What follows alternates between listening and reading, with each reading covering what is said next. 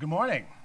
I'm Arthur Herman, Senior Fellow at the Hudson Institute, and I want to welcome you to the first of what's going to be a series of uh, conferences and conversations about cybersecurity and cyber strategy.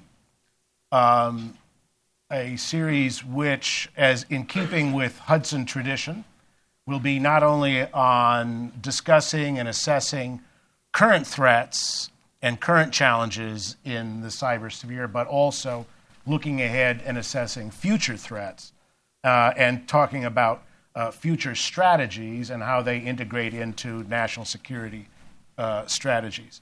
Uh, and I'm really delighted that the first of these conversations is going to be with someone who is a, uh, as I think you will find out, a not only very expert on this subject, but also quite fascinating in his insights and uh, in his experience in dealing with uh, this particular area, the area of, of cyber security and of cyber threats. And I want you to start, maybe we should start with a little thought experiment, which is imagining yourself having been burgled. Uh, someone breaks into your house, uh, but instead of leaving, decides to stay. Has an impression made of your key so he can get in and out whenever he wants.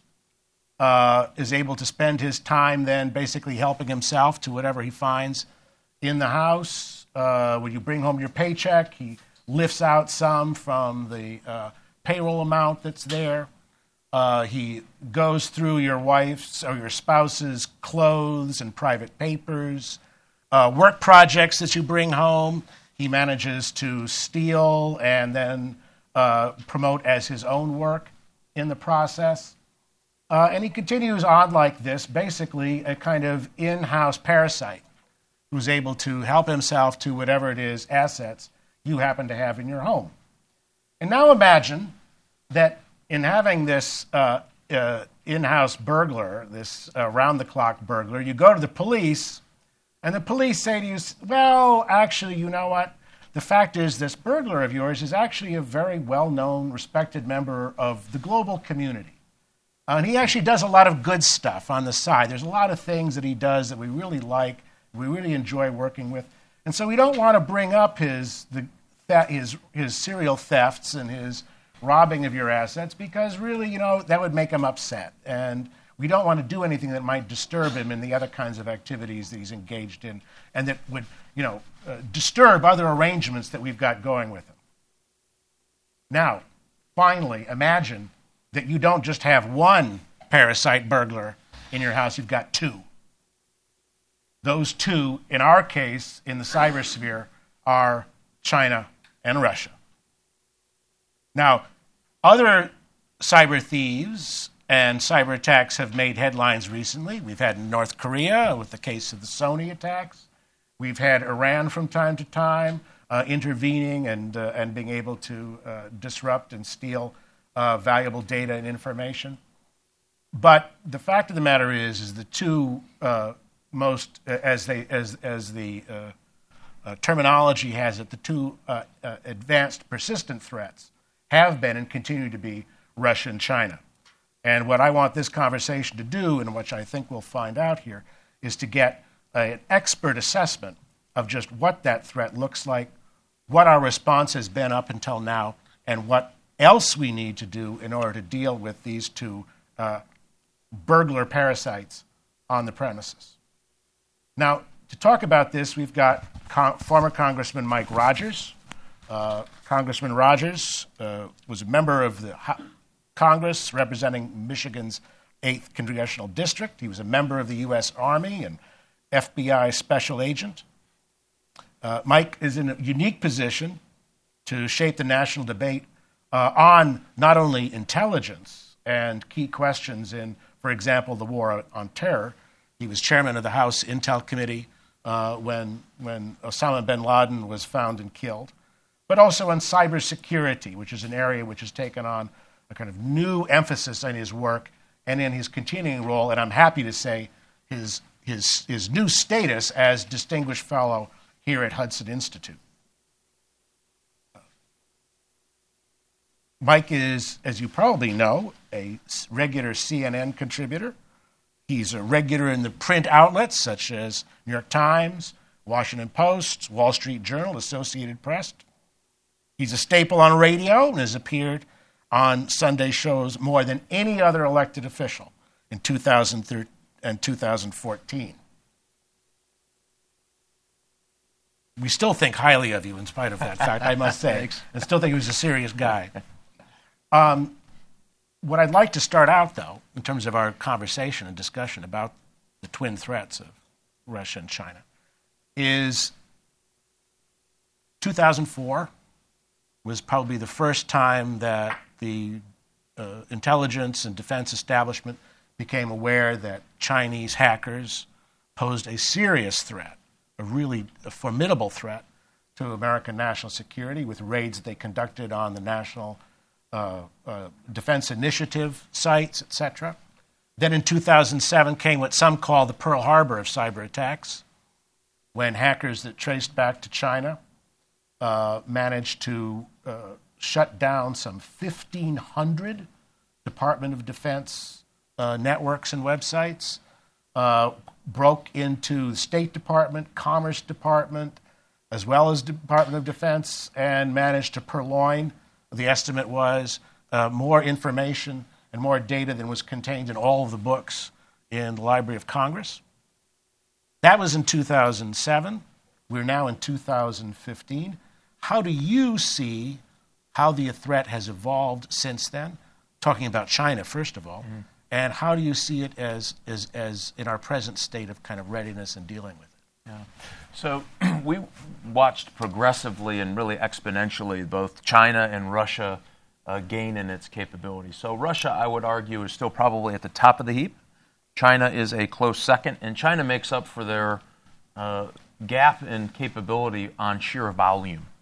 Uh, their ability to uh, engage in multiple targets all at the same time constantly is unbelievable. And we saw some, an interesting change in China about two years ago. They began to uh, have their hackers who would work for the government uh, between show up for their you know nine to five job, and then what they would do is uh, the government would make these lists and say these are the sectors of intellectual property we want to steal. Which, if you think about this, is really breathtaking. Uh, these are the sectors of intellectual property we want to steal uh, and then repurpose back in China. Uh, and that is your nine to five job. And what these hackers realized is there's a black market, even in China, for those companies that don't make the list or are way down on the list. So what we found is they were doubling their capacity uh, by these individuals saying, I'll work nights and weekends by looking at the folks way down the list and saying, I'll steal what you want to steal and give it to you for cash payment. So they doubled the number of uh, and volume of their ability to steal intellectual property and try to repurpose it uh, in that way. That still continues to happen. Uh, in China, I don't think they really mind that it happens. At the end of the day, it still goes to their cause, which is stealing intellectual property, repurposing it, artificially competing uh, in global markets around the world. That, that trend we think is only going to get worse. It's not going to get better. Uh, and then there's this rock star status of these Chinese hackers that's kind of taken taken off in China. That that is, you know, they are the next generation Chinese warrior that's going to uh, bring China uh, into global leadership, both economically and militarily. It's really a, kind of a fascinating thing to watch uh, over the last few years. Russia uh, is again uh, my biggest concern about the change in Russia that we've seen recently is that they may, and this, there's, there's, there was some debate amongst analysts uh, just even a few months ago on have they turned the corner? Have they decided that because of this capability that they have, and we hadn't really seen them steal intellectual property for the purposes of repurposing it in a commercial aspect, we hadn't really seen that. We had seen that they shared with international organized crime groups nation state capability so that these organized crime groups could go after companies like Target and others at the volume that they did. We saw that happen and that tradecraft was very, very similar. So you couldn't really draw a direct line. Uh, but uh, in the FBI, we would call that a clue. Right? The signatures looked awful, awful close. Uh, that there was likely some sharing between Russian intelligence, cyber intelligence folks, uh, and these international organized crime groups who were doing it for pure, pure and simple theft purposes. But then you saw, and according to public reports late last year, that uh, the Russians had gone into uh, some of our financial services networks, into our markets. They found code in those markets. And a lot of questions. Now, they were able to get them out, but why would they do that? Have they finally made the determination that you're causing me pain by sanctions? I will use my cyber capability to cause you pain financially in your markets. Don't know. Thankfully, they didn't get far enough along to uh, find out the answer to that question. That is a dangerous change uh, in, I think, Russian thinking if that, in fact, holds true in the months and, uh, and years ahead. So those two big changes, in my mind, are what's what's concerning on uh, and the growing capability. Yeah, see, it's interesting what you just said about the, the Russians having sort of more capability than the Chinese, because of course the Chinese have been the ones who've commanded the headlines in terms of discussion about major theft and about uh, you know attacks, particularly on government uh, installations as well as on military and defense contractors. We always sort of thought about Russia as kind of, as you were saying, linked to organized crime, but kind of a cyber crime. They go out, they raid bank accounts, they steal money and all that, but they're not really in the process of recycling that information, recycling the, uh, the, the, intellectual property that they steal in order to promote their own economic or military growth. You're saying that this is a change which is now taking place in Russia, and we may see more of that kind of thing. I do believe so. I think you'll see more of this blend. And so there's something called the dark net, uh, which you can just about buy, and it's the wild, wild west of, of cyber life. And uh, anybody been there in the audience? See me after if you've been there. The no dark, dark Websters out there? Okay. The problem here is that you can buy uh, source code, you can buy uh, social security numbers, you can buy dates of birth, you can buy names, you can buy anything you want to commit a crime in cyberspace is, is available in the dark net. And what we're seeing is that uh, in my estimation, you'll see more of this, that there's this blurring of the lines between uh, international organized crime in cyberspace and Russian intelligence providing some of that capability to them.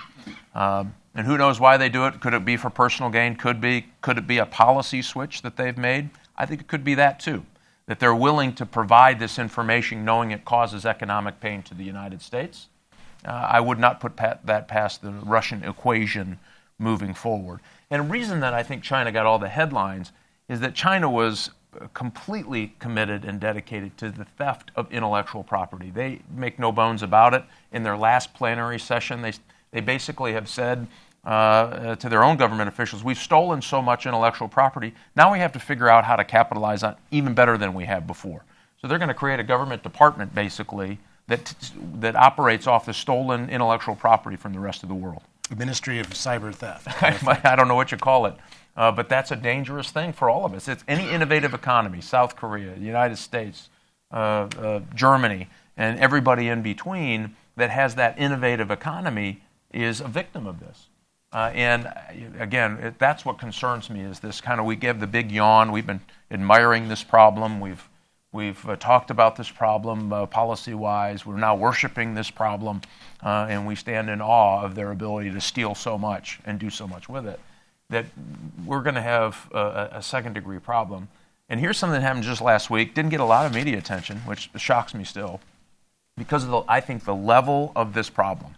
This is the largest national security problem we face that we have no answer to. And candidly, we're not winning. Now, if you'd have said that about any other sector of our national security, we'd all be in a bit of a panic, and there'd be meetings 24 hours a day, seven days a week, trying to figure this out. Certainly I don't from a point of view of domestic threats. From domestic threats, surely. I mean, I don't care if it's a new missile system, a new anti-carrier system. We would spend a lot of time, effort, and energy trying to figure out how not to lose that fight.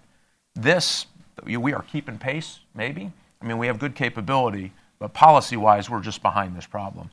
On Friday, the, the Chinese and the Russians signed a pact that said we won't cyber attack each other, which, you know, again, that's a clue, right, that they are clearly engaged in this behavior because uh, they very publicly signed this pact.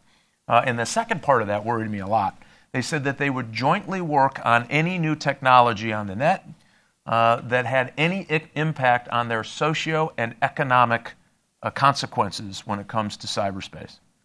Meaning, it will be the mother of all uh, dissent trackers, right? You, you won't be able to do uh, have a, a, moment of peace if you're a dissenter in China or Russia, right? And they're going to work together on that, which I found fascinating. Uh, and anything that they would argue impacts their economy. So if you think about that, any cyber effort that tries to figure out what their government is doing or what uh, you know what they're doing with stolen intellectual property, they could argue, and I will I will tell you, will argue that that has to do with their economy. That you now you have both of these huge cyber resources now cooperating, which means I don't have to worry. The Russians don't have to worry about the Chinese. The Chinese don't have to worry about the Russians. They're going to focus those resources on the United States, uh, and I think any innovative uh, uh, economy in the world which is bad for the rest of the innovative economies of the world, I think. It didn't, again, didn't get a lot of uh, chatter. I think this is a huge, bad step uh, for the internet uh, and economic prosperity on the internet moving forward.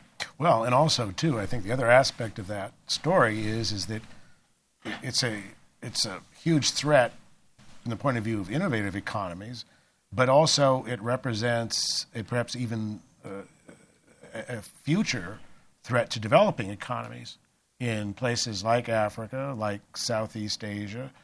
Uh, that as they come online, they'll be encouraged more and more to opt for the Chinese and Russian internet.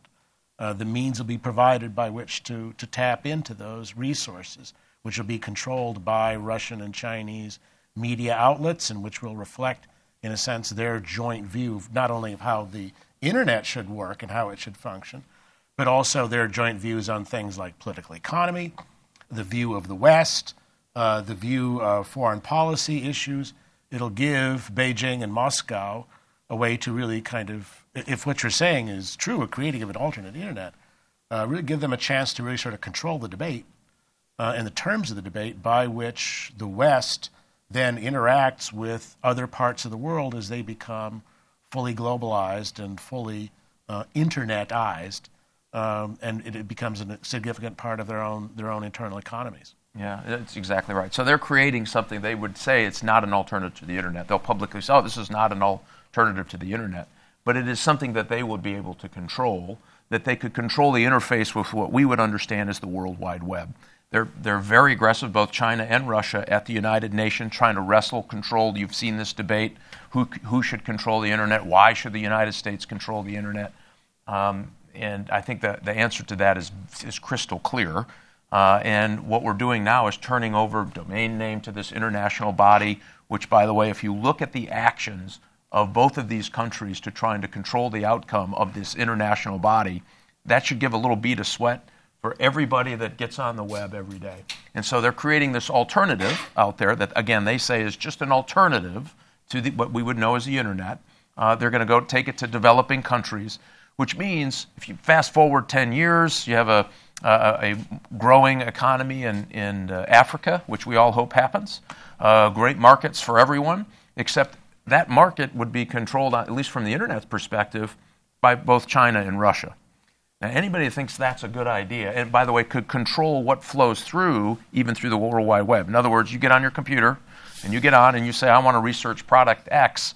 It doesn't have to go through the World Wide Web anymore. It goes through this system of which has been set up uh, mainly by China, uh, I'll guarantee you, you're not going to have access to the number of goods and services and free thought that you're going to get uh, by the World Wide Web. That's exactly what they're doing. They're very patient. They're planning this out. I am not a conspiratorialist. Uh, if you look at their actions, they're very, they're very concrete. It's very directional. Uh, it has a, a, a pretty serious uh, outcome.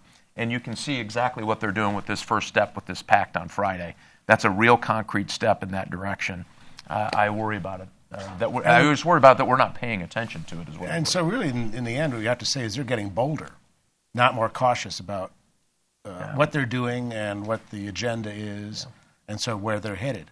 So, for example, uh, this creation of a of a, of a Russian Chinese non-aggression pact, let's non-aggression cyber pact, here doesn't mean uh, that they're going to wind down their efforts to steal uh, assets, intellectual property from the West and for other countries. But it also means the creation of an, of an alternate internet uh, and a means by which they'll be able to exercise even more control over the flow of information as it goes out to developing countries and including to the West. Uh, that will also be a two way street because that will also be, again, a conduit through which cybercrime and cyber theft will be able to be facilitated, with them really controlling the tiller in the wheelhouse, if I you, you can use that, use that metaphor, instead of having to worry about other bodies like ICANN supervising and, and supplying information to the West of what's happening. Yeah, I, I, eh, you're exactly right. And this is to them is, is they understand the power and path of having more control over the information that flies around the internet. Um, and if you think about it, these are the two countries who are the most uh, oppressive when it comes to the free information flowing through the internet today. And they are working to have more control. I, anybody that thinks this is a good idea uh, does not completely understand how much control they exercise over their own populations when it comes to internet access and, and access to uh, information. So, what's, the, what's our response been like? Well, just not very good. And, and part of it is a policy problem. We've, we've been debating this, certainly as, as chairman, we've been arguing, fighting, debating. And I think the biggest problem is the political narrative on this uh, is well behind what the actual threat is. And so uh, the political narrative was the government is trying to look at your, you know, read your emails and find out about Aunt May's bunions and can't really, can't wait to find out that one email that arranges the anniversary party for, you know, Aunt May. Um, and that political narrative uh, has really caused us a lot of problem in advancing the right policy that I do believe can that does protect. I don't this, even this argument you have to give on one to get a little more of the other civil civil rights or or security. I, I don't the buy Robert that. Schnarr argument. Yeah, I just don't buy any of that because the Constitution is pretty clear on this. Yes, you have these protections under the Constitution of which we are obligated to protect, but the Constitution also gives you a pathway to protect the country. It doesn't say you can't get a warrant from a judge. It says if you're going to get a warrant from a judge, here's how you have to do it. I mean, that to me is very clear. As an old FBI guy, I can tell you that just says there is a legal path for you to protect your country, put bad guys in jail.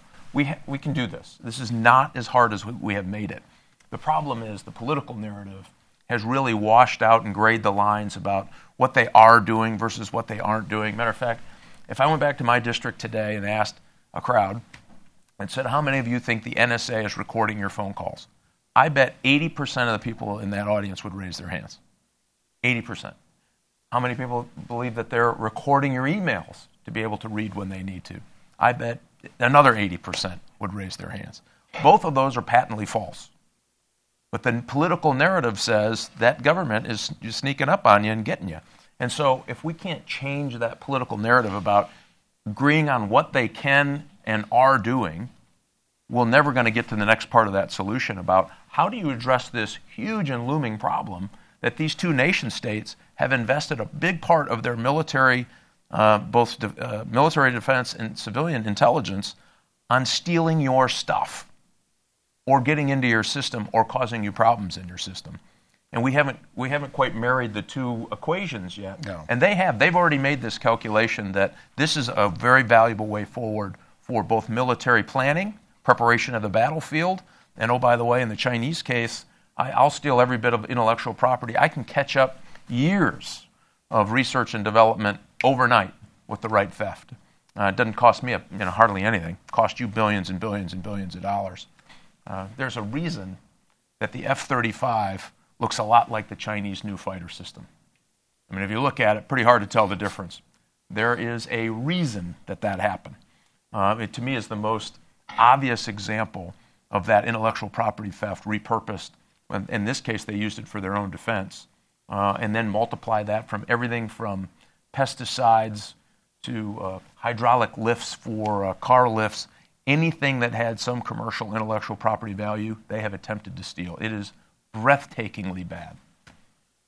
You know, I have to say, I find it personally frustrating that, uh, having written on the, the, debate on NSA, that you have uh, Americans much more exercised, and Congress much more exercised about questions about NSA and its surveillance and what it does with its data and access to data than you do about two foreign powers, two totalitarian powers. Well, Russia, let's call it authoritarian evolving in back into a totalitarian power, uh, who are systematically stealing uh, money, stealing information, stealing intellectual property, and yet the response from public uh, has tended to be a kind of collective shrug.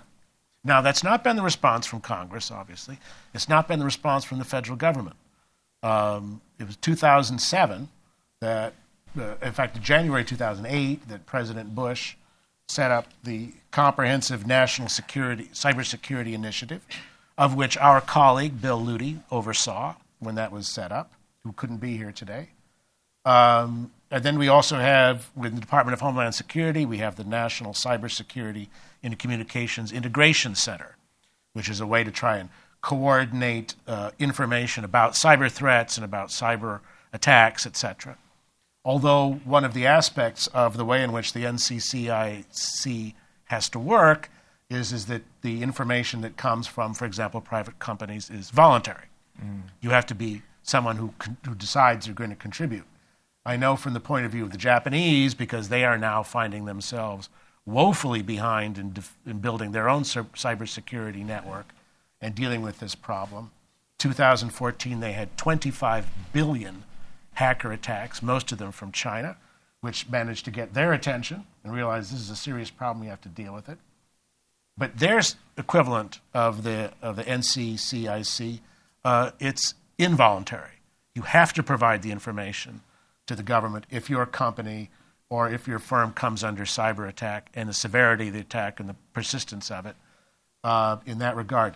Is this going to be a challenge? Is this one of those aspects of the way in which we come to deal with it, let's say from how the government coordinates a cybersecurity regime?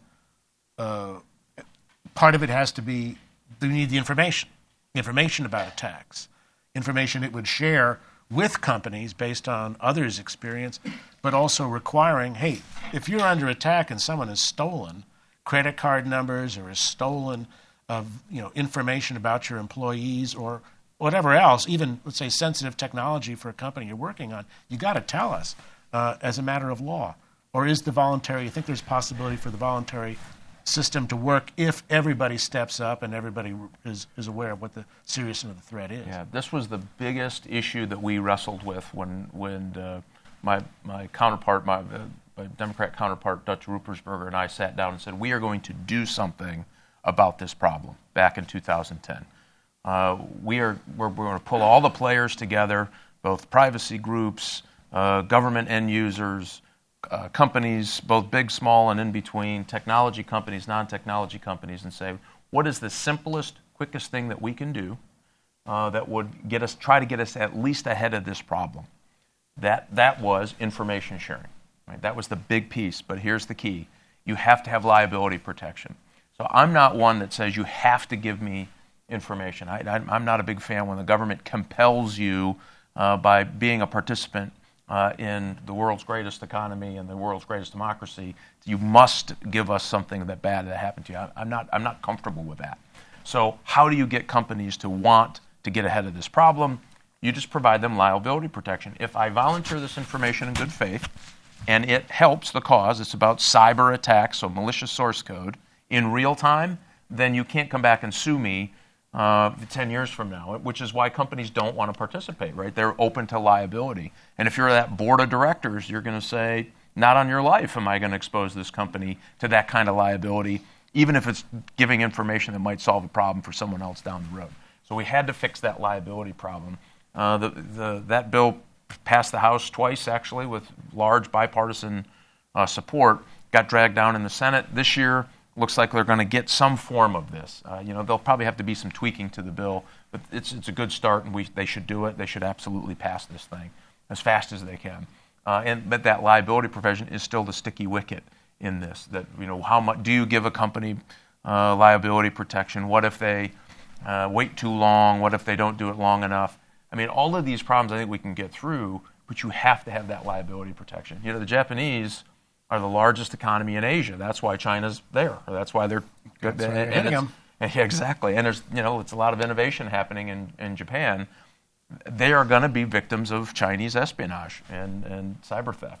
And so they, they're at a different place. Now they're trying to build their military to counter uh, South uh, or uh, uh Chinese aggression in the South China Sea, uh, and at the same time they're getting absolutely ripped off on their intellectual property. So they understand they, they're in a very different place, uh, and I think they think this is a matter of their economic survival by trying to force this as fast and as quick as they can.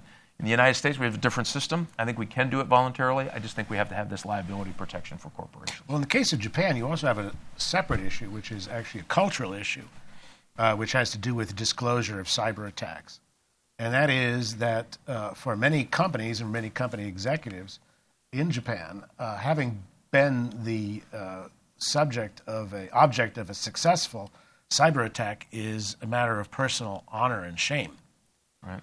And one of the reasons I am told that the that the current regime now that they've what they've put together, their version of of the of the NCCIC, one of the reasons that they did made it involuntary was precisely because there would companies would right. simply not disclose the information, not as a matter of liability, but as a matter of saving face. Yeah. Well, in America, we don't have the saving face part, but we do have these things called quarterly earnings right? and if that impact, if my disclosure impacts those quarterly earnings, uh, you'll get the, exactly the same outcome. Uh, they don't want to have, have a public display of something bad that happened and rattle the confidence of markets in their particular product or their ability to protect their pro- product and the next generation of innovation. So we, we have virtually the same outcome because there, there is a big debate should the U.S. force companies as well uh, and you know, through the uh, SEC process that you must disclose uh, breaches of your product. And again, my argument is, and, and, by the way, that would be for public disclosure. And my, my, my argument on this is you have just given them two bites at the apple. They've already stolen your intellectual property, and now you get to publicly slap across the face this company. Um, that's, a, that's a double win for them. I would not give them the satisfaction of having to publicly disclose that I've already stolen your stuff, and by the way, uh, you know, now I'm going to put you out of business too. That's great. I, I just I think this is a bad system, bad system. To, to, get to, to actually solve the problem. Can I get your assessment, your personal assessment about sort of the state of the art in terms of cybersecurity, cyber protection in this country in three areas? Uh, first is defense technology and defense industry. Obviously, a very key one. Obviously, one, as you pointed out, with the F 35, uh, in which there have been, through no fault of the companies involved, but there have been breaches uh, and transfers of technologies that we don't want to have transferred there. Uh, there's been a major step up by the leading companies, the big six, to address this issue. What's your what's your view on yeah, where they are? I think the defense sector has been way, a, a, bit ahead of the curve on this because they understand the implications of it. So they're probably that sector and the financial services sector, because they've been most under attack for the longest, have developed pretty good cyber regimes. But again, companies are going to have a difficult time defending against nation states. That's the problem. Yeah. Um, and That's a good point. It, you know, they're, they're going to out resource you. Yep. They have somebody getting up every, and uh, not somebody, thousands getting thousands. up every day. And if you're on their ticket list, meaning Today it's company X, uh, and I'm going to spend all of these resources every single day um, uh, on three shifts a day to get into your company. I got bad news for that company. You're just going to be. They're going to get in there somehow. They're either through non-traditional or traditional cyber phishing means. They will get into your company, and that's what they're fighting. So they're trying to keep up with that. I think they're pretty good at it. I think some of them are very good at it. But the capabilities out there are all over the map. Some are very good. Some have some work to do. And then the rest of the private sector, it is a, it's even worse than that. So I think that's part of the part of the problem is you have this really uh, wildly variant capability across companies to protect their own intellectual property. Now, a couple of years ago, the Obama administration tried to come up with a set of standards by which to evaluate and assess uh, cybersecurity. And as you remember, there was a, uh, a lot of disquiet about the way in which those standards are being set and the way in which they were going to be functioned. It was felt very much that it was too much of a top-down effort and that it involved uh, a lot of certification process that would, in fact, miss out on key aspects of sort of evolving cybersecurity techniques and, uh, uh, and, and the way in which the way in which even as the hackers move fast, cybersecurity is able to move and, and correct the errors and fill in the gaps and make the patches and get things done. Uh, how do you go about creating a cybersecurity regime that gives you your uh, as, as much play to private sector to try out new techniques and try new ways of doing things, but also one in which you can feel confident that there's a sort of there's a genuine standard to which everybody meets, and that that people who are going to let's say put their money in a bank or someone who is going to permit their patent to be developed by a certain company will feel pretty secure that that's going to be at least have you know rudimentary protection from cyber hackers. Yeah, uh, and the problem with the government trying to set standards in the way they were doing it is they were basing it on technology of which they understood today. I happened to be talking to a CEO uh, last night from a, a pretty significant um, technology company who'd been out of it now for 18 months. He is already out of cycle by his own admission. I am already out of cycle. I am already dated on my, my, my cyber ability to keep pace. 18 months, major company, engaged in it every day of his life for 30 some years. I'm already out of date, 18 months. So think about how long it takes for the government to even set the standards, write the standards, base the standards, vet the standards, and then apply the standards. Too late, right? We're just too late. And so it has to be technology neutral. Uh, they have to find a framework that encourages this cyber sharing participation in a way that's real time, machine to machine, and then try to stay out of the way of companies trying to fix their own problem. The government can't protect, uh, you know, 85% of the networks out there are private sector networks. The government is not going to be able to protect them. We need to get that out there right now. There's just no, no sheet you're going to pull over, no fence you're going to build in cyber world that's going to protect those companies. It has to be the robust participation of those companies protect themselves with the kinds of information that, that the intelligence services of the United States can provide to them to protect themselves. And so I think that framework needs to be much, uh, much more nimble.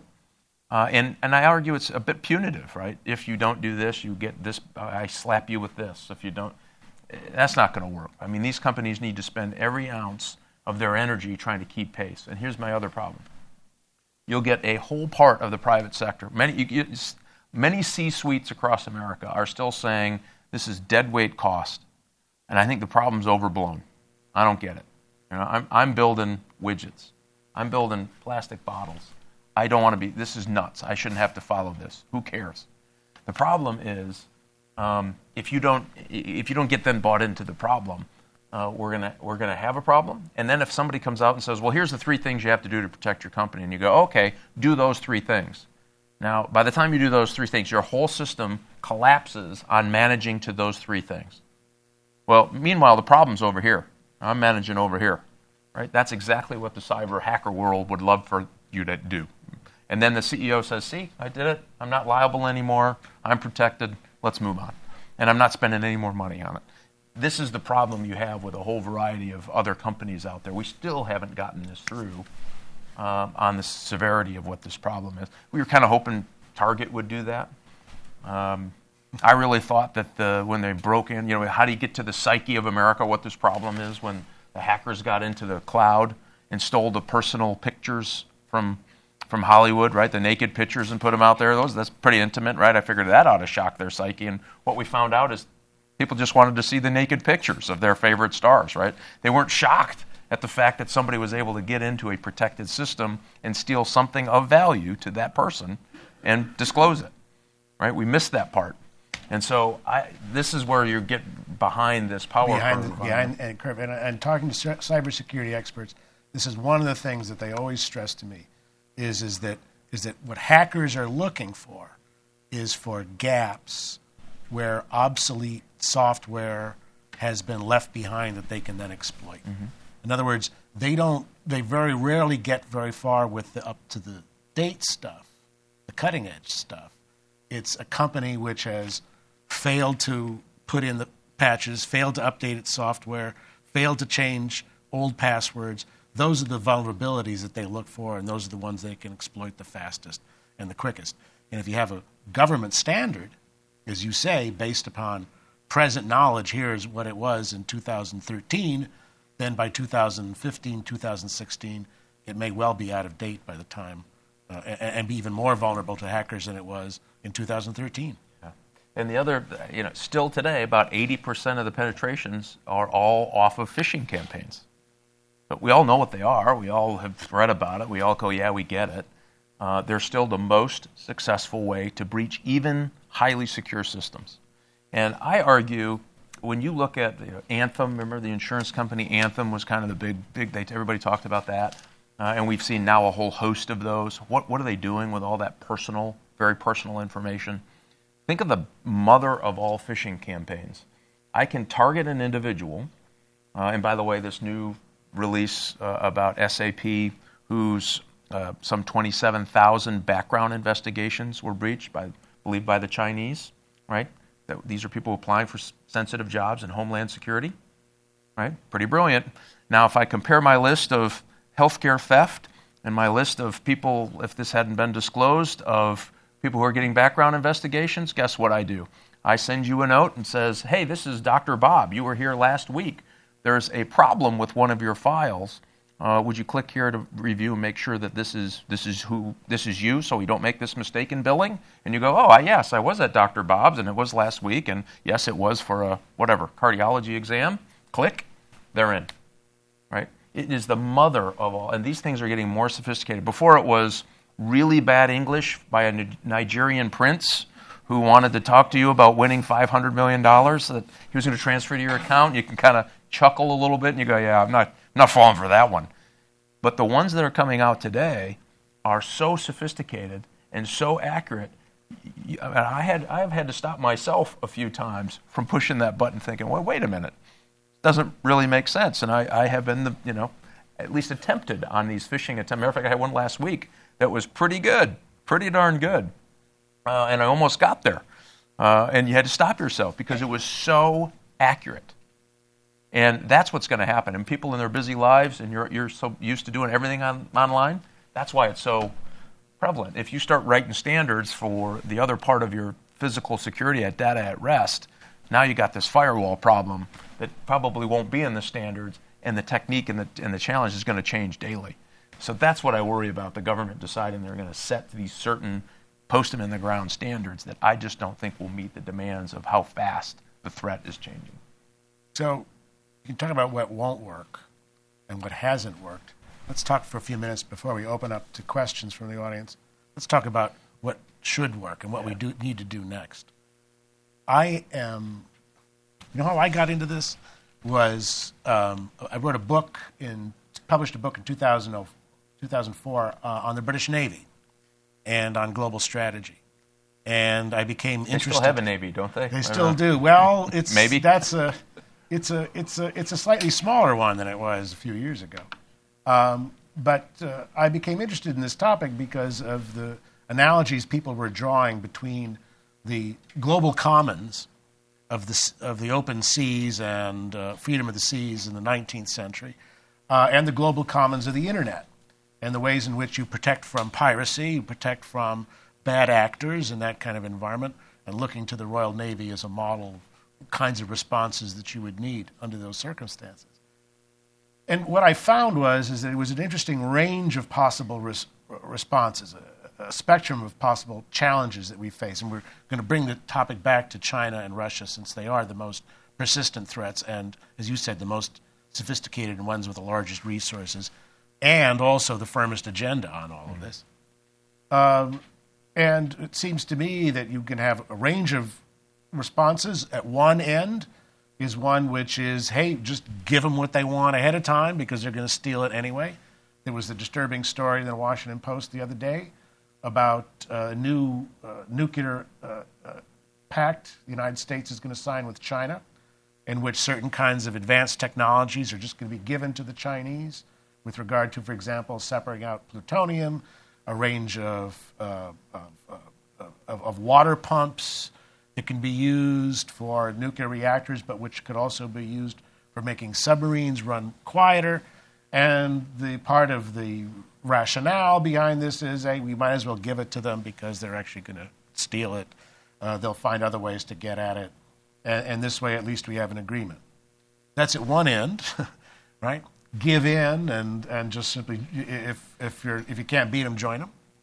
The, at the other end, at the other end, I was on the Hill yesterday, and there is talk among some cybersecurity staffers there about invoking War Powers Act, mm. uh, of seeing what is happening with regard to China and Russia uh, as something which comes under acts of war. Talk about Article 51 of the UN Charter from the point of view of self defense and of robust measures uh, and ways of dealing with it. So let me ask you a question just to get this section, final section wrapped up. Are we at cyber war with China and Russia, or both? Uh, I think the, the world is at cyber war with each other. Uh, most Americans don't know it, and candidly, we're losing. We're, we're just not winning. We're, we, we are losing. We're, the, the, the amount of information that gets stolen is, is pretty devastating to the next generation of economic prosperity, I think starting to invoke the War Powers Act would be, uh, you know, I, I, would be very concerned about the consequences of that. Um, and if, if I can also just address my pet peeve on this nuclear Chinese deal. Yeah, yeah, please. So China has announced peeve that away. they're going to start strategic patrols. So they're going to put nuclear missiles in a submarine for the first time, probably by fall. And we are going to give them a pump that would make it much more difficult for those submarines to be tracked. Now, I don't know who thinks this is a good idea or under what guise you would allow this to happen. This would be a huge leap in technology gain for the Chinese, and we're going to give it to them. I don't understand this. I, I, hope that, I hope that somebody in Congress stands up and says we're not going to allow this to happen. It's nuts. And this is a nation that does not have good controls on nuclear export. If we recall back in the early 90s, uh, it was the Chinese that provided Pakistan with the rings that they needed for centrifuge development for the nuclear uh, program in Pakistan. Uh, we think that they were involved in uh, supplying certain pieces of the nuclear program uh, in Iran and North Korea. So, some notion that we're going to advance their nuclear weapons program, uh, I, I, I, nobody has given me a good reason yet why to do this other than, well, somebody else might do it you know, if there's a burglar in your neighborhood, I don't put a note on my door saying the key's under the flower pot. You know, what the heck? I mean, it just makes no sense to me whatsoever. Uh, I, I, anyway, it's, it's my pet peeve, and that's very close. Think about what that's going to do for nuclear proliferation. The North Koreans think they want to put nuclear missiles on submarines. Chinese establishing their triad by fall of this year.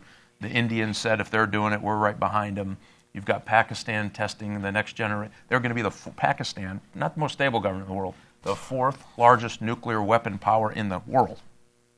And if that doesn't put a bead of sweat on your forehead, Iran is now marching down the path. Saudi Arabia says if they get it, we're getting it. The UAE says we'll do anything we have to do to protect ourselves. We are in a very dangerous nuclear age, and we ought not to be a part of fanning this flame. As a matter of fact, it would, it's counter to every counter nuclear proliferation discussion we've ever had since the invention of these weapons.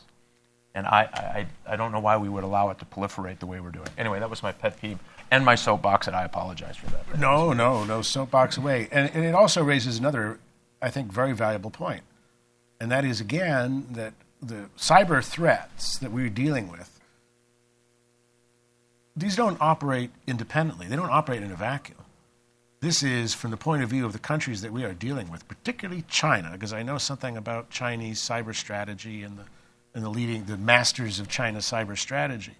They don't think about this as a discrete domain, independent of other kinds of interactions with other countries, whether it's on the military or the intelligence front, or even on the point of view of information war. In fact, as you know, that's what the Chinese call it. They don't talk about it as cyber, they talk about information war. Right. It's a full spectrum activity that extends from you know editorials and articles in the China Daily all the way through to, to cyber theft and cyber crime.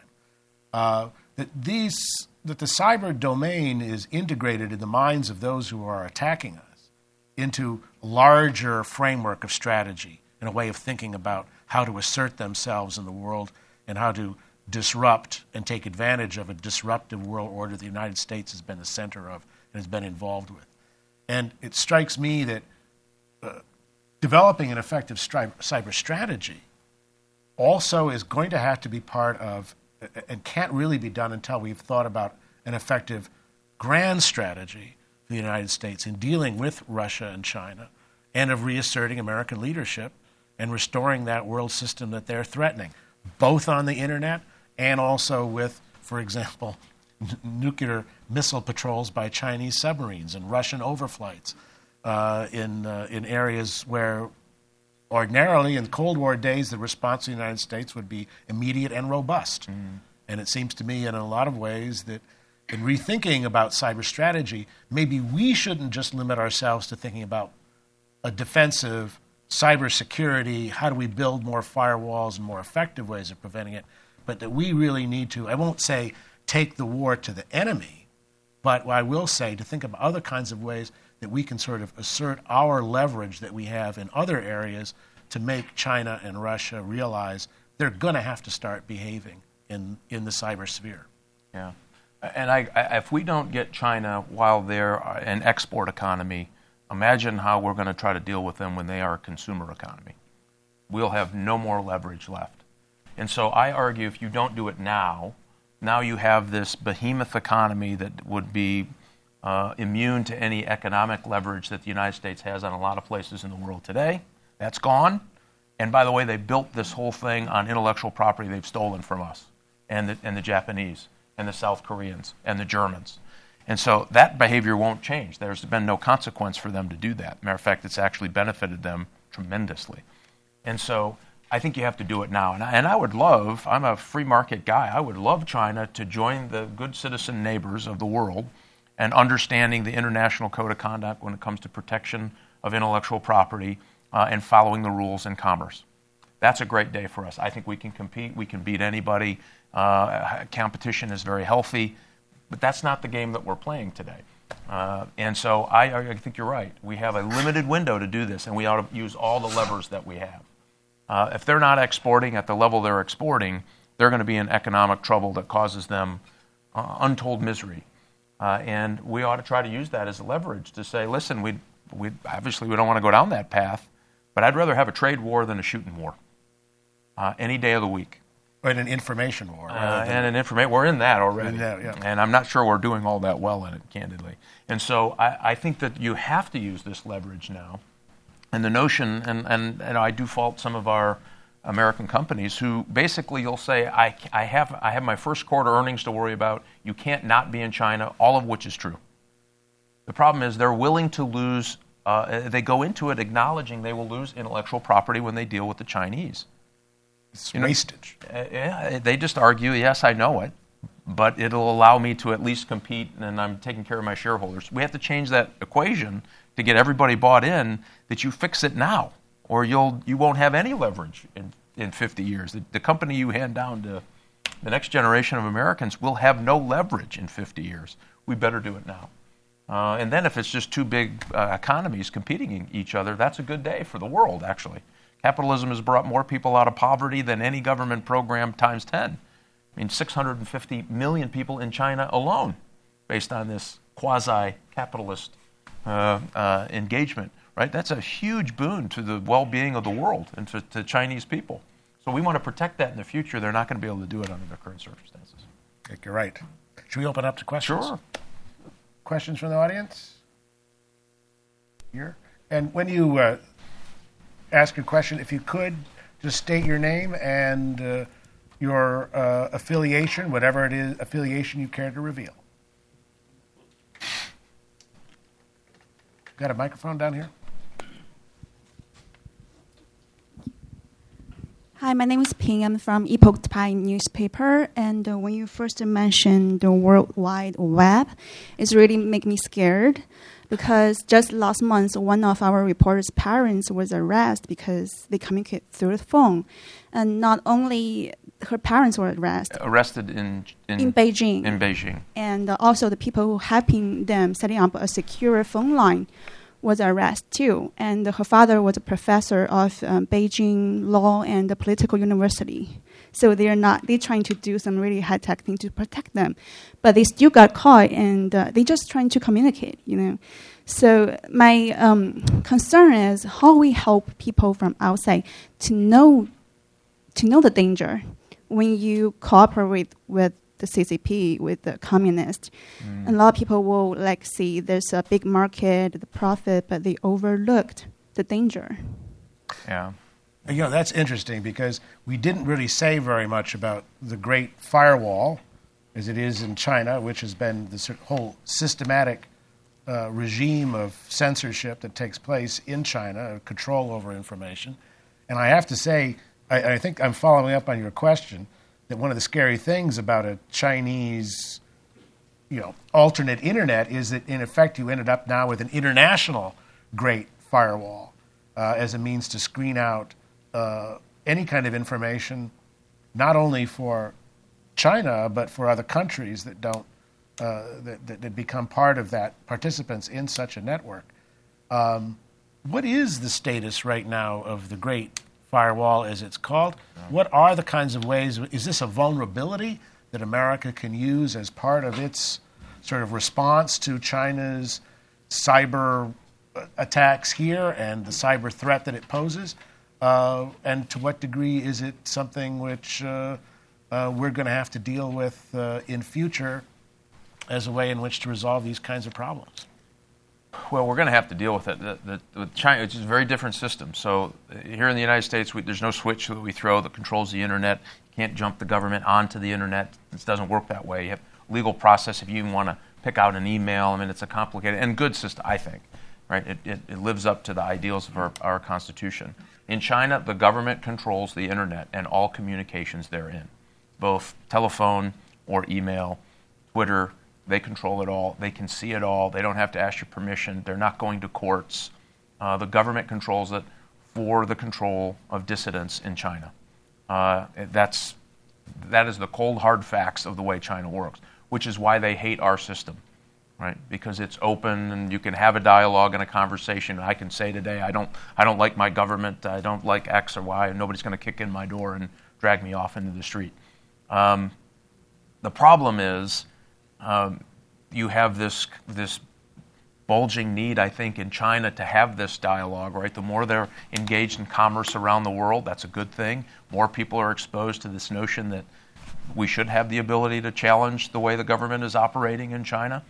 Uh, the problem is they've been very, very clever about how they've been able to keep it uh, under their purview. And uh, one of the greatest examples, we had this about two years ago, is those companies that were going in uh, were making this choice. Imagine this. You can come in if you're an IT company in China, but you have to provide me your source code in order to do a business partnership with a Chinese uh, a counterpart, which, which means the Chinese government. And companies were making that choice. And I, we know this because people were knocking on my door as chairman saying, What do I do? They're basically extorting me, saying, I can't come and do business in China unless I give them my source code. And you know, source code is basically the keys to your security system. Right? So they were giving them their keys to the security system in order to get that the business for the first quarter. Um, we, we tried from a congressional perspective to raise this attention, to try to put pressure on it. But the pressure to do business in China by these international corporations is huge. Yep. And so they were willing to sacrifice some of this. We do have to find a way.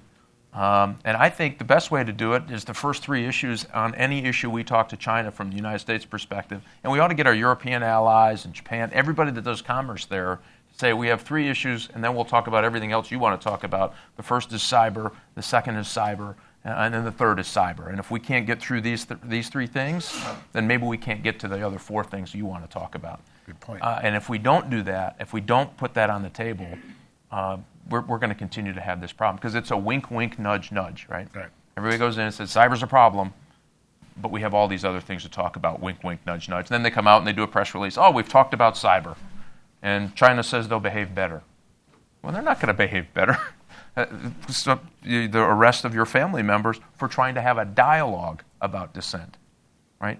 Most Americans don't even know that happened. No. Most American corporations don't want to know that that happened. Well, and you know what? For American corporations doing business in China, when they watch Google and Apple fold to that kind of pressure, you can't expect them to stand up and sort of say, "No, I'm going to, I'm, I'm going to stand out when, when the big guys, big guys bow down to questions like providing data storage in the case of Apple. uh, And, as opposed to storing it in if the you cloud. think your data, so and here's if this is my per, another personal pet peeve, if I may, related to this. So Google says they're going to cave in uh, to Chinese demands to get into to get into China, right? I- I disagree with the decision. I thought they were they were noble and honorable to do it up front. I think they caved in. And now, what is their public position? Boy, that NSA is doing bad things here in the United States. What are you talking about? So they'd rather go to a Chinese system to make money in China that absolutely uh, oppresses dissent, uh, and they use their public affairs shop to try to raise some questions about what uh, U.S. intelligence services are doing under the guise of law and oversight and public uh, public tra- uh, transparency. Um, boy, that was Pretty remarkable. it isn't was really remarkable to me. And most Americans yawn and say, "Hey, as long as I can Google, you know, where the Starbucks is and get on my GPS and get there, who cares? Let somebody else fight about it." But these are really these are matters. Just ten years ago, we would have really talked about the fact that China is is oppressing dissent. Now it's, you know, uh, they, they produce a good, you know, fill in the blank. It's great, and it costs me less, so I'm in. Right? This I, we we kind of got to shake ourselves out of this. I hope. There was a question there, here.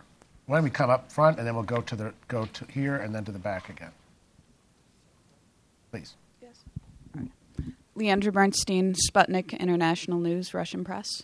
Uh, so you've addressed somewhat the public perception of the NSA, but it seems as though what the American and international public learn about the NSA, they learn from from leaks. WikiLeaks just released a report today about the uh, the German intelligence agency working with the working with the NSA to conduct surveillance on French officials.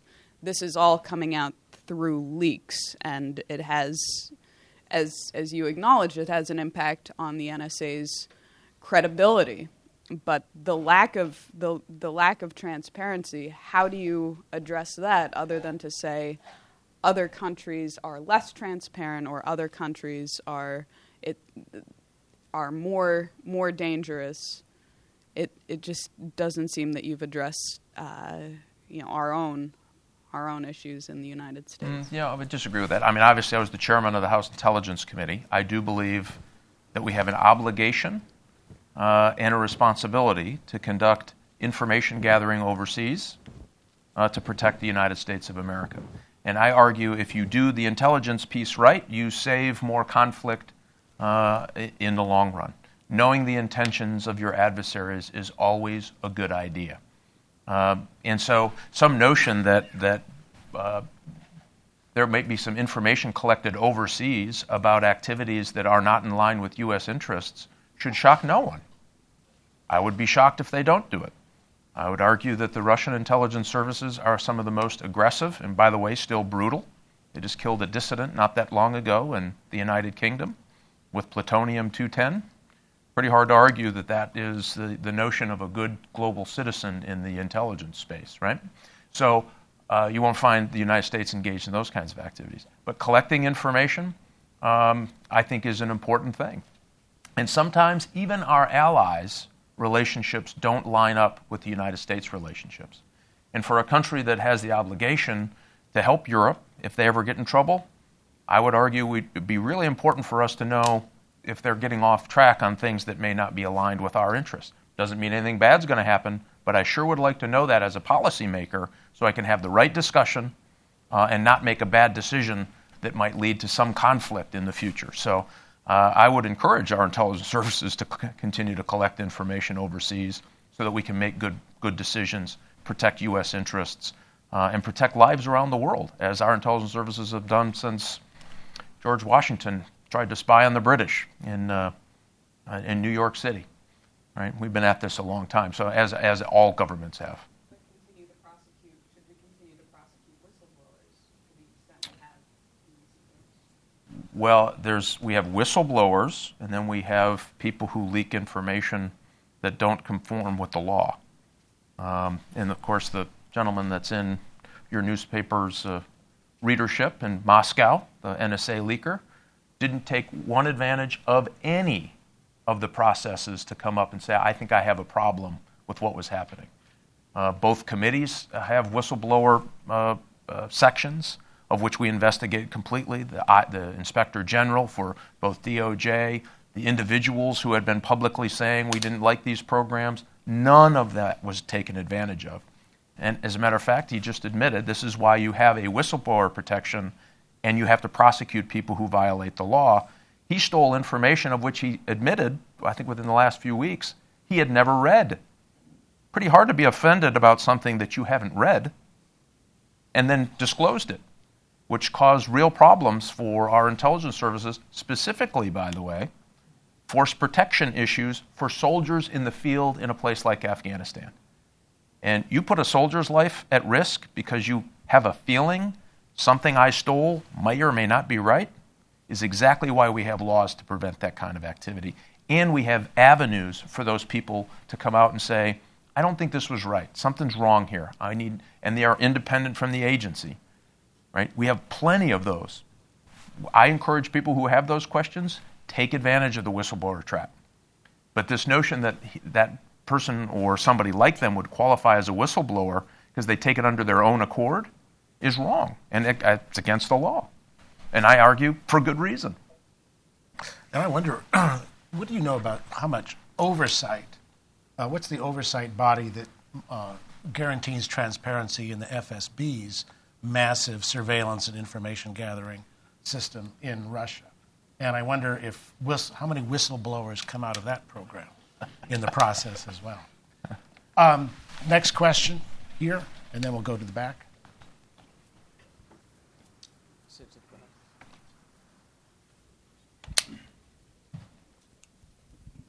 I am uh, Steve Miller, the retired Department of State.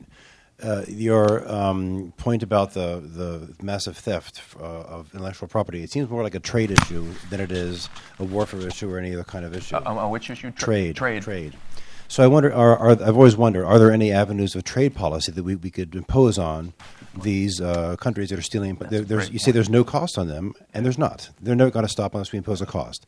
That cost ought to be something like building it into the trade agreements being negotiated now, or taking it to the WTO and making it an issue there, or even bilaterally saying you want your boats going go to Long Beach and load your stuff, knock it off. We're going to stop that. Yeah. What, what legal this, evidence are there? That's a great point, and I do think that you have to put all the tools on the table in order to do it, and I think trade is a big one. The one of the, I introduced a bill mm, about I don't know, maybe five years ago now um, that introduced countervailing duties. So I can show that you stole my, you know, my the plans to make, you know, this bottle uh, this bottle shows up from China, let's say, as an example. Uh, it looks exactly the one. I can show that those are my plans. Then we could put a countervailing duty on that particular product that would make it uncompetitive in the market. And boy, we had all kinds of people screaming about it. And again, it's the same problem that we talked about earlier. These companies are saying, hey, wait a minute, I've got all these investments. You start doing that, we're in a trade war. Trade wars are bad. Um, but as I said, I, would rather have a trade war than a shooting war any day of the week. And I think now we'd have much more of an impact on China. Um, and of course, the other thing we'd have to do is stop borrowing money from them. Right? That's a problem we've got ourselves worked into as well. That's not very helpful. But I do think you're right. You have to have a whole series of those diplomatic trade engagement uh, efforts uh, at the same time of trying to build our defenses. I've got three questions in mind. Can we start before?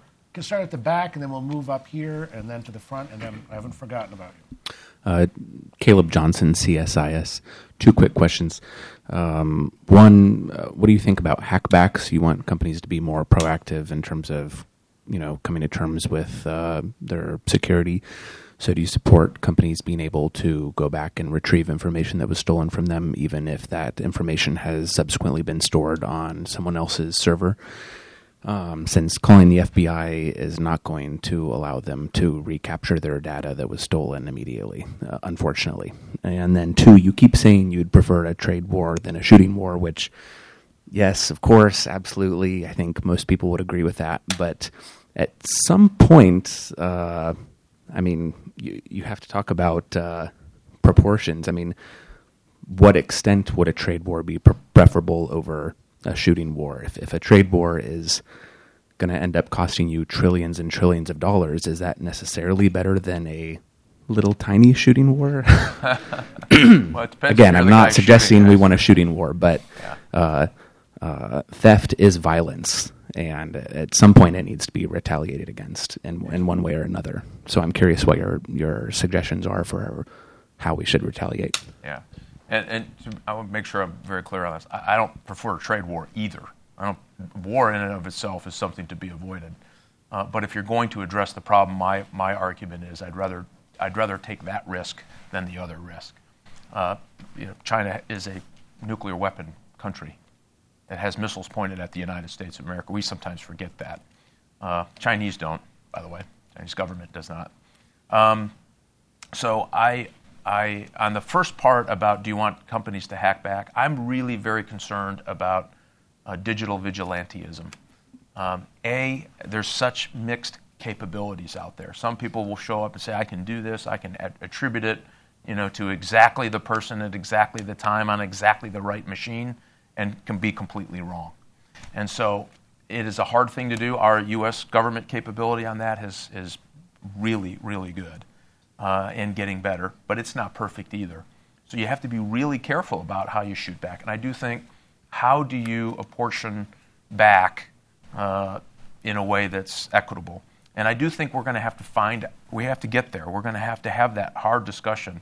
We had a very difficult time as policymakers trying to come to that conclusion. What is it? What is a cyber? Are we in war if they do X or Y or Z?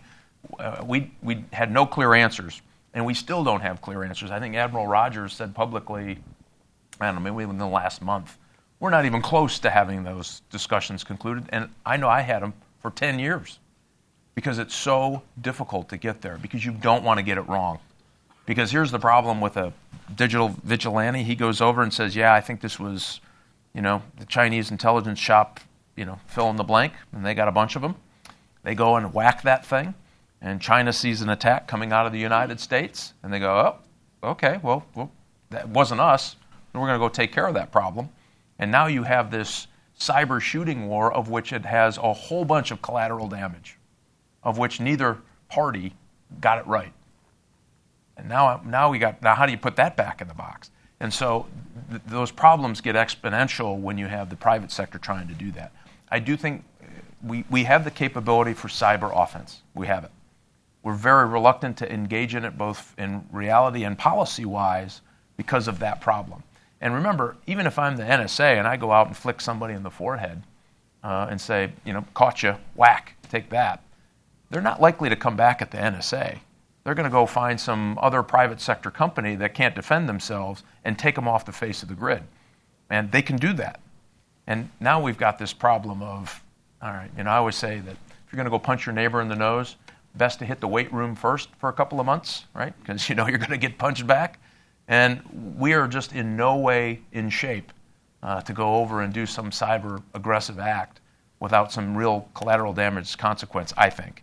Yeah, it, it would be the equivalent, I guess, uh, in Royal Navy terms of, uh, of issuing uh, cyber letters of marque to you know privateers to go out to, to a generation of cyber uh, Francis Drakes to go out and to uh, raid Chinese uh, or Russian sites as a way of retaliating for, for cyber theft. The problem is, is that don't forget that Francis, the Francis Drakes and the Woodes Rogers and so on were basically robbing the, the richest empire in the world, Spain. The asymmetries work to the advantage of the privateers. Whereas in this case, when you're dealing with China and also Russia too, they do not by any means have the same degree of vulnerability we do to cyber attack, even their militaries. That's right. Uh, and our, not to mention our economy. And so it's difficult to see how, is, I think this reinforces your point, difficult to see how this couldn't, in effect, basically uh, uh, work to China and Russia's advantage because uh, you'll be pitting private, private companies against state enterprises. Uh, the response, I feel, has got to come from the federal government. Right. It's, it's got to be a match, it's got to be a symmetrical response, government to government, as a way to deal with this issue. Question here, and then here, and then we'll finish up with the question there. Uh, hi, uh, Patricia Trujillo. I'm a intelligence analyst in the private sector. So, you had referred to the political narrative as being behind on the true cyber enemy in the United States, meaning the I don't know if it's a fixation, but the prevalence of the media dominating its attention on uh, the NSA stories, for example, over the past several mm-hmm. years. Mm-hmm.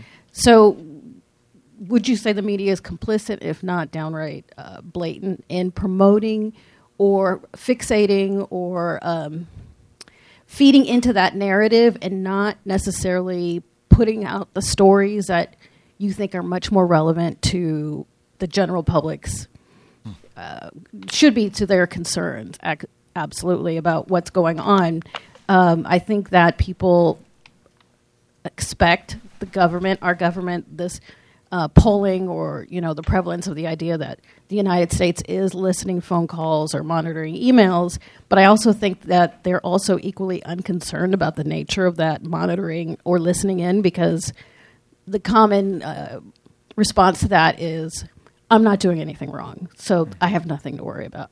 So how do you change that? Yeah, I don't know how you. So I'll, I'll give you an example. So the NSA. And by the way, the NSA whole, the whole NSA thing isn't even about uh, the cyber side of it, it's about the Section 215, which is metadata of phone calls. Right? So the whole debate got hijacked by what is, candidly, is not really where the problem lies when it comes to cyber espionage, cyber destructive attacks, all of that, right? So we've completely missed that boat. So the whole debate now is about this, this Section 215 of the Patriot Act, and what does that mean, and and by the way, the best way I've heard this described to me was it's basically the information that they would get is the same information you put on an envelope and hand to your government official, the postman, right? The to and from. That's really what they got. So this whole debate got hijacked by the to from uh, on phone calls, uh, and we've completely missed this notion about how we are just absolutely getting ravaged every day in cyberspace. And so I don't know how you change it, but the, to the media portion of this, this was I found really fascinating. In the beginning of this coming out, and boy, would I like to have that year back of the whole NSA, NSA leaker time. Uh, spent a lot of time trying to fix the narrative on this when we had all of these huge problems to try to get through. Um, I went to this uh, a media outlet and said, "Listen, I'm going to walk you through exactly what, what happens here. But you got to do me a favor. You have to stop calling this surveillance, not surveillance." It's not what they're doing. They have to have a, a legal instrument to even look at the two froms, right? They're holding information, and then they had a system to even look at it by individual numbers. That's not mass surveillance. And I said, let's just make a deal. If you agree with my facts, because you know, obviously they're, they're telling you um, you can't tell me what to put in my article, right? I agree. But I'm just saying if we can agree on the facts, you can at least change your terminology. So I go through this process. I walk through, and I said, you, I mean, now do you understand? Yes. So do you, do you agree, is this mass surveillance or is it not mass surveillance? Well, it's not really mass surveillance. Okay, great. Comes out the headline the next day on that same article, um, you know, a massive surveillance program of NSA, blah, blah, blah, and they go through the article. And the article was actually pretty close to what we talked about. So I called them and said, uh, What gives? And they said, Yeah, the editors believe that's the way the public had learned to understand it, so they could identify with it. And yeah, right. now, now tell me how you get out of that cycle. People believe that that's what it is, so I'm going to tell them that's what it is so I can get them to read my article. What? I thought you were in the news business. And I, and I see it to this day. I see it still on TV, the, the mass surveillance 215 program. Not really what it is. And if you're, if you're not, you're an analyst, you get it what do you think of when you think mass surveillance? I think they're listening to all my phone calls, reading all my emails. That's what I interpret from that. That's not happening, but that is, just keeps furthering this debate, which makes it almost impossible for the political narrative to catch up with what the real threat is. The real threat is. Yeah, I mean, the, the Russians and the Chinese love it. They hope we continue to talk about Section 215. Love that.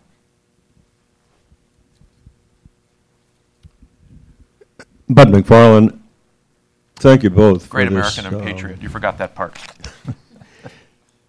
very illuminating this morning. We've talked about uh, our vulnerabilities, and historically, as you know, we have relied on various ways to protect data in motion and at rest and encryption. We're awakening to the fact that any numeric algorithm is going to be broken. And then for a moment, we become hopeful about real time random key generation. And then with the speed of computers, we find that even that is very vulnerable. And then somebody tells us that before long there's going to be quantum computing, which really wipes out any hope of effective encryption.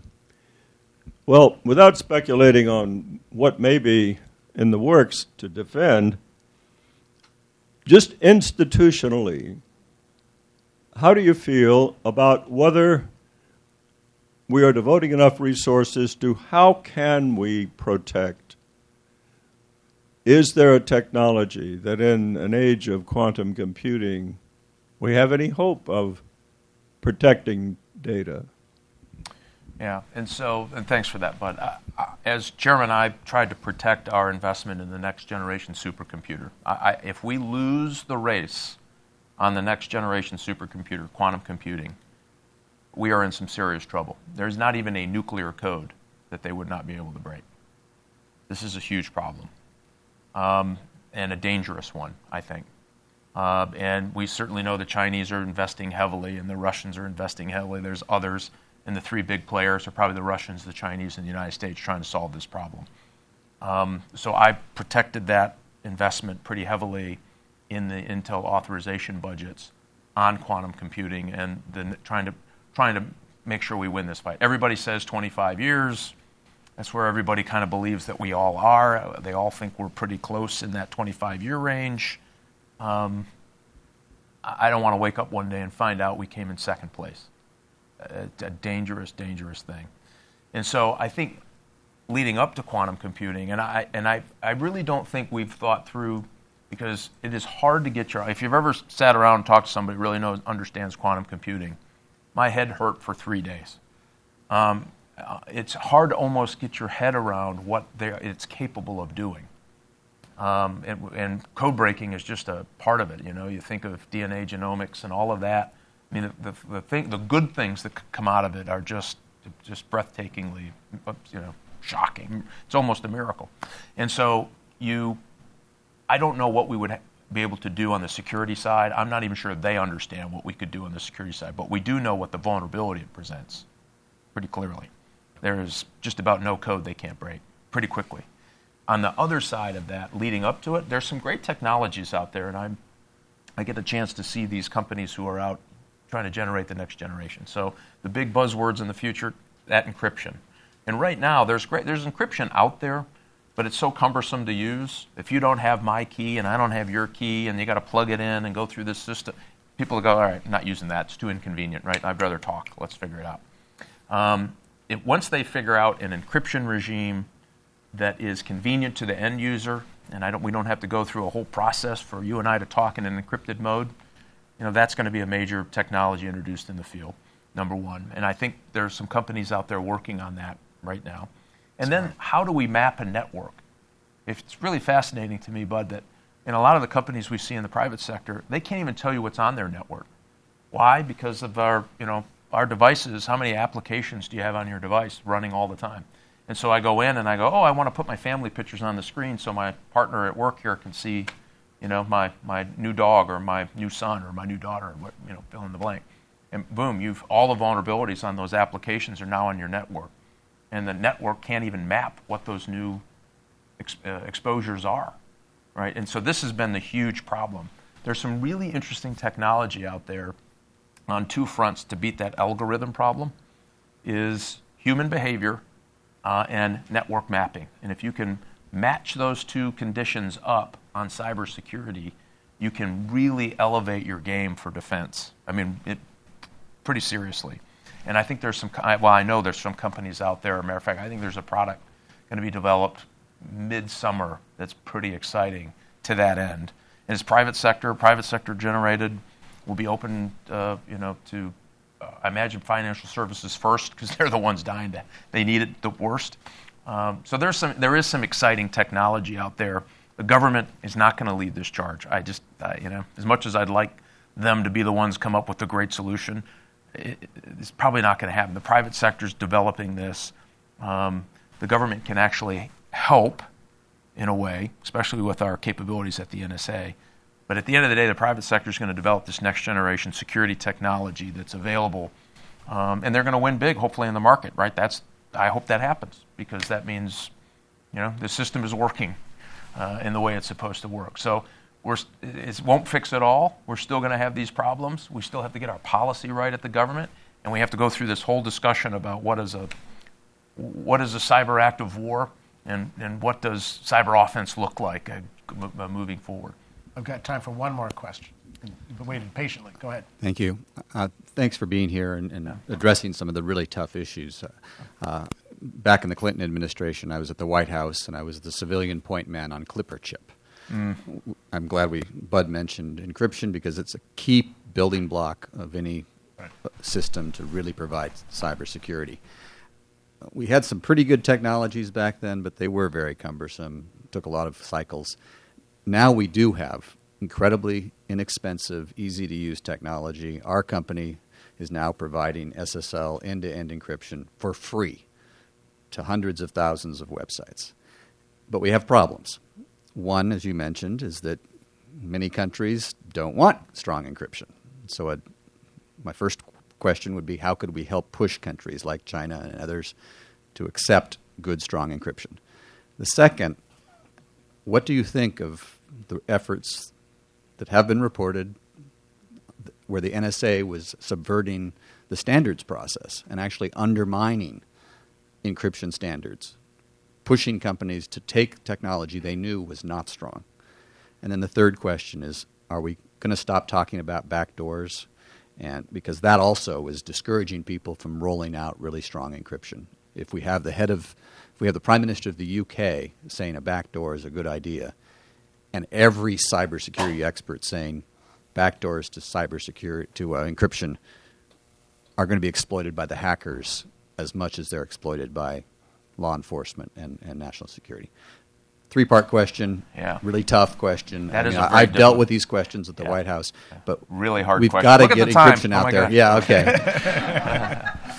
um, I mean that that is the next generation debate on on especially the encryption piece. Um, I don't know how you get China to. Yeah, they'll take they'll take uh, encryption as long as you give them the source code. Yeah, absolutely, encrypt everything give me the source code, right? They're not going to, there's just no way. There's no advantage. There has been no consequence for them to cooperate on trying to quell dissent in China. None. Or steal your intellectual property. Been no consequence. Only upside. It's a very cheap investment. Huge rewards. Huge rewards. So unless we change that equation, you know, with the with some diplomatic and, and defense and make it miserable for them to go through the process of trying to steal your stuff, they're going to continue to do it as long as that uh, option is available to them. On, on the back doors, I mean, uh, I think the part of the problem is the definition. So, you know, you, you and I hear back door, we think it's a, it's a built in vulnerability in the system that, that, that, says this is a vulnerability and then we'll try to protect around that vulnerability. Um, I think you have to go to the next step and ask this question. And I think this is what the Prime Minister was talking about. They have a huge problem uh, with Islamic extremism in Britain today. Huge.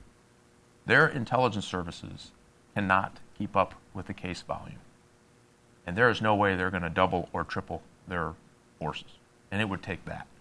When you think about the size of that problem, they have a huge, huge problem. Um, and uh, candidly, the water's coming over the bow of the boat.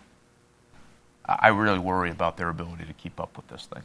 So, what we're saying is, well, we're going to encrypt it all so that all of those communications you can't even get ever under any circumstance. Wow. I mean, that puts them at a significant security disadvantage that is just a powder keg. So, I think what the discussion is is there a way and, and you'd have to sit down and have a, a fundamental agreement on the technology of this. If you have this public debate now, it all becomes you want a backdoor just to be able to build in a vulnerability, and if you can do it, everybody can do it. Okay, we can have that debate. It's not going to go well for any side, and at the end of the day, it will have real life consequences. Or, in a case, as let me give you an example here, if an FBI agent shows up and says, I have a warrant, the judge gave me a warrant for this set of communications on a communication, somebody from Syria calling into the United States trying to arrange a terrorist attack. I need this other side of that equation. And the company says, Not my problem. Good luck with that. Is that the right answer either? I argue it's not.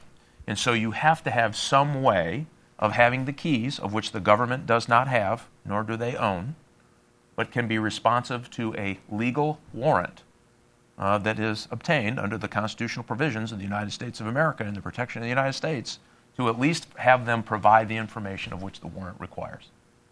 Now, you know, we'd have to go through a whole series of technical discussions on how that can happen. I think if you build a system of communication that, uh, that, is, that cannot withstand a warrant from the United States, which is what companies are talking about doing, uh, they, what they're trying to do. I think they're going to lose this fight in court. You're going to have to produce that information, I think. Otherwise, how, why would we turn this? Why would we turn a whole system over to people we know will use it to kill Americans? We wouldn't. We've never done that in any other uh, innovation in America. We've never done that, including phone systems and telephones and how that changed America. We've never done that. The trick is you just don't want the government to own the keys. Perfect. I agree with that. You don't they don't have to own the keys. But you do have to be responsive to a product of which you've developed. I mean, otherwise, aren't you abating terrorism or nuclear proliferation or a radiological dirty bomb going off in New York? Not my problem. I had a really good quarter last month. Boy, it's great. Made a lot of money. Good luck with the radiological dirty bomb in New York. Hope that works out for you. I do think there's a moral responsibility by companies as well. And I think if we don't have an honest debate about this discussion, without all the political rhetoric of you're just trying to, I'll keep you safe, and everybody that, you know, I'll keep your civil liberties protected, but everybody that talks about a backdoor doesn't want to protect your civil liberties, right? So use my product, which is happening all across America today. I don't disagree on the sentiment, right? But compassion cannot stop the actual event of a, of a terrorist act. So what you have to do, so what you're, you're saying is we are technology companies that have the ability to do this, but we don't have the ability to give to have a set of keys of which only we own. Only we own, not the, the company, not not the, not anyone else. We don't have the technology, or we don't want to invest in it, or we just don't want to have it. We don't want that responsibility. But we do want to create an environment of which bad things can happen. By way of honest debates, this one's got to stop. where our time is out. And I want to thank the audience and I want to thank Mike Rogers for an absolutely fascinating yeah, and illuminating you. discussion. Appreciate it. Thank you.